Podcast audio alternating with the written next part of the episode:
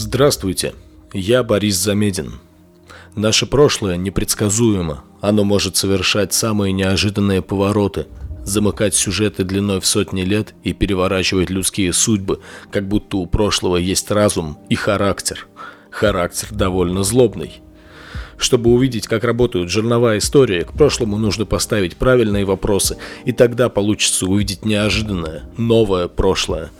Начнем с истории о том, как твои заслуги могут быть признаны лишь через 250 лет после твоей смерти, когда твое имя давно уже забыто. С историей двух Николаев Бауманов. Бауманская улица в Москве находится в Басманном районе, на землях Новой немецкой слободы.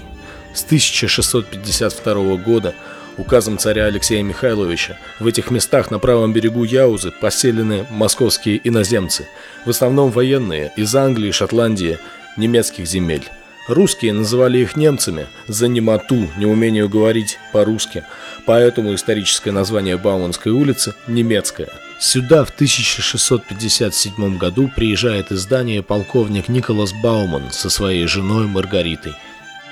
Николай Бовман, как его записали в иноземном приказе, принадлежал к высшей европейской элите – он и его отец служили у герцога Галштейн-Гаторбского придворными изобретателями.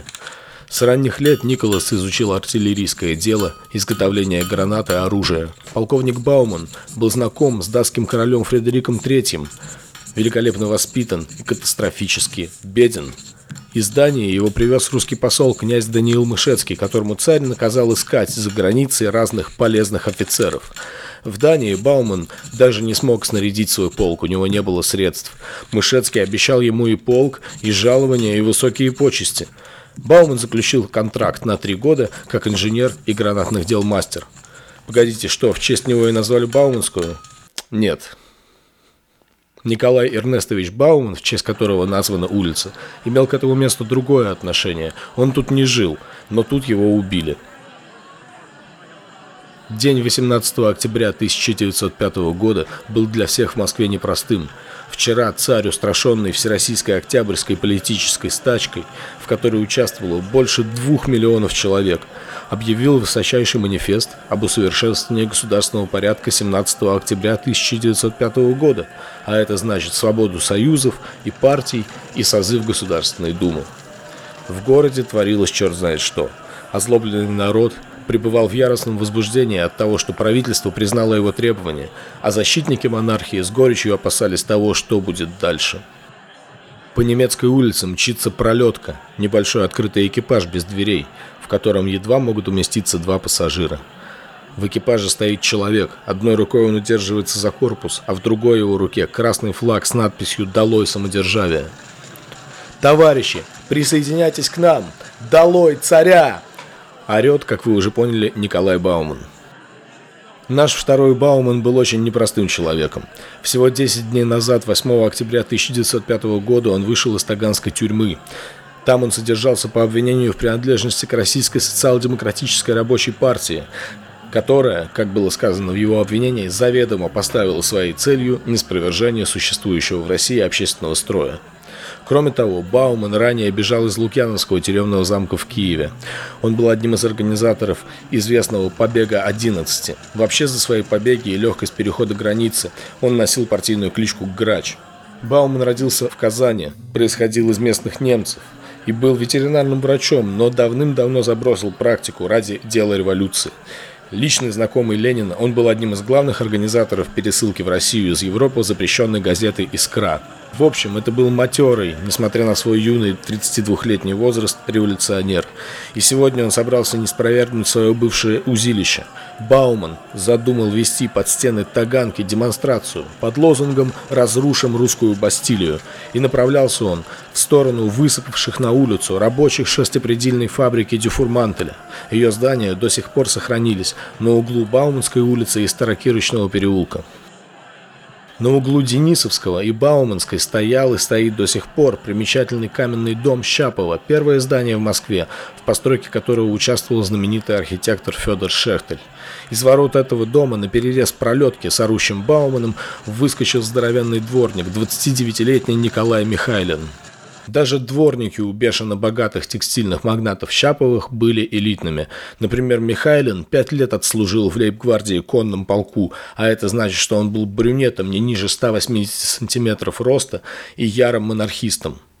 «Да что это, твою мать, значит? Долой царя! У, немчура проклятая!» В руках у Михайлина был обрезок железной трубы. Он вскочил в пролетку и напал на Баумана. Ветеринарный врач драться не умел, но у него был с собой револьвер, впрочем, оказавшийся бесполезным на таком расстоянии. От трех ударов трубой по голове Бауман скончался на месте. Михайлин, сначала укрывшийся на фабрике своего хозяина, вскоре сдался в полицию, а труп Баумана и его соратники понесли в Императорское Московское техническое училище на соседней улице. Училище, которое потом назовут в честь Баумана. Как-то не очень уместно. Николай Эрнестович не имел совершенно никакого отношения к технике, ну, кроме техники побега. То ли дело его тезка. Когда полковник Бауман в 1657 приезжает в Москву, здесь кипит военная деятельность. Уже четвертый год государь Алексей Михайлович воюет с Польшей, и русская армия явно проигрывает в пушечном деле. Бауман применяет все свои умения. Он разрабатывает списки калибров, чтобы экономить заряды, проводит опытные стрельбы, создает новое орудие. Читаем в записках секретаря датского посольства Андрея Рода.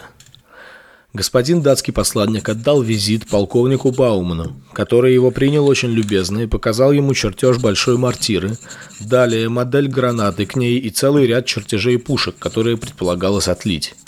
В числе последних были изобретенные им полевые пушки, для передвижения которых было достаточно одной лошади, причем для приведения их в действие требовалось всего два человека прислуги. Ввиду того, что эти пушки были вылиты с камерами и заряжались сзади, их можно было заряжать и производить из них выстрелы быстрее, чем это мог сделать самый ловкий солдат при стрельбе из своего мушкета. Полковник доказал это на опытах, предпринятых в присутствии великого князя так как 12 подобных пушек были уже готовы. Полковник сообщил далее, что он, кроме того, составил проект укрепления из телег, в котором могли поместиться больше 600 человек всадников и пеших, и которым можно было пользоваться на коротких и дальних переходах при нападениях казаков и татар. Да, Бауман строил еще и полевые укрепления и крепости – в его биографии был один неудобный эпизод. Четыре года он строил крепость в замке Бохольц в ходе 30-летней войны. И за свою работу вместо 2880 получил всего 500 рейхсталеров. Может быть, он и был хорошим инженером и артиллеристом, но вот финансового таланта и хитрости ему точно не доставало. Десять лет после этого события он был вынужден жить на родине, еле сводя концы с концами. Теперь в России он особенно рьяно трудился, потому что наконец достойно получал великого государя жалование дано им на приезде. Полковнику Николаю Бовману кубок золочен с кровлею в 4 гривенки, ковш серебрян. Полковник был также пожалован бархатом, камкой, сукном, соболями и деньгами. Вскоре после приезда представился случай отличиться. Во время сражения под Конотопом в 1659 году полковник отвечал за прикрытие арьергарда при отступлении – Хотя сражение и было проиграно, Бауман стал генералом.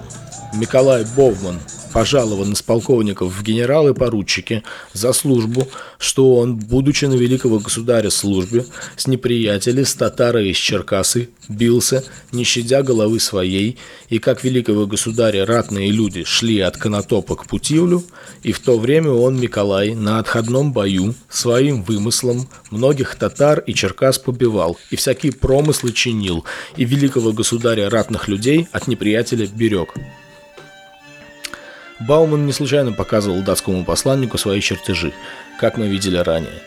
Дания состояла с Россией в союзе против Швеции, а ее король Фредерик III не забывал Баумана, с которым водил приятельство в молодости. В 1660, потом в 1665 он просит Алексея Михайловича отпустить генерала к себе на службу – Царь Алексей Михайлович отвечал королю Фредерику, что генерала-поручика Николая Бовмана через волю его держать и не велим.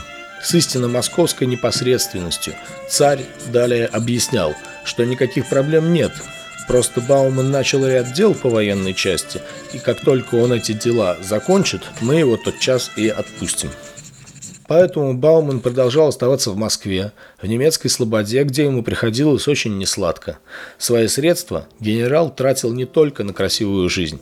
Он покровительствовал пастору Иоганну Готфриду Грегори, известному организатору первого русского притворного театра. Генерал также построил в Москве лютеранскую кирху и содержал благотворительную школу, куда брали детей служанок, холопов и холопок, пленных и купленных турок, татар и поляков. Детей учили религии, немецкому и латинскому языкам, счету, письму и музыке.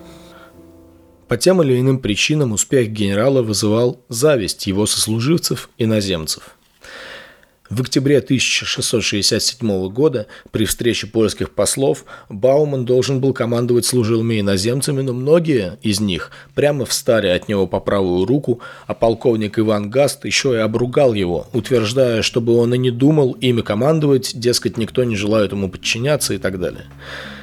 Вскоре Баумана начали валить уже с помощью русских чиновников. 12 полковников из иноземцев подали на него челобитную в иноземный приказ. Сутью обвинения было то, что на постройку церкви и содержание школы генерал принимает пожертвования европейских герцогов и государей.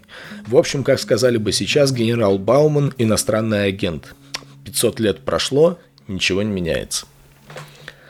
И самое страшное обвинение, что друг Баумана, пастор Грегори, в его, Баумана, церкви молился прежде за Курфюста Саксонского и князей, а затем уже за здоровье государя. Это обвинение было очень серьезным. В итоге судебного разбирательства Бауман потерял построенную им кирху. В феврале 1669 Бауман пишет царю – от полковников и меньших начальных людей до того поношен, что невозможно мне после этого служить государю. От царя быстрых ответов было не дождаться, и генерал терпеливо ждал. В сентябре 1669 устав от козней в немецкой слободе, из России уехала его жена. А в феврале 1670 в Дании умер Фредерик III, на помощь которого надеялся Бауман – в обеспечении своего будущего за границей. Бауман направил письмо новому датскому королю Кристиану V, сыну Фредерика, прося его походатайствовать перед русским царем за его освобождение от ненавистной теперь русской службы. Как ни странно, на этот раз царь согласился и ответил очень быстро. Возможно, он понимал, что теперь Бауман не так опасен с точки зрения промышленного шпионажа. Новый датский король даже не подпустит к себе пожилого отцовского приятеля.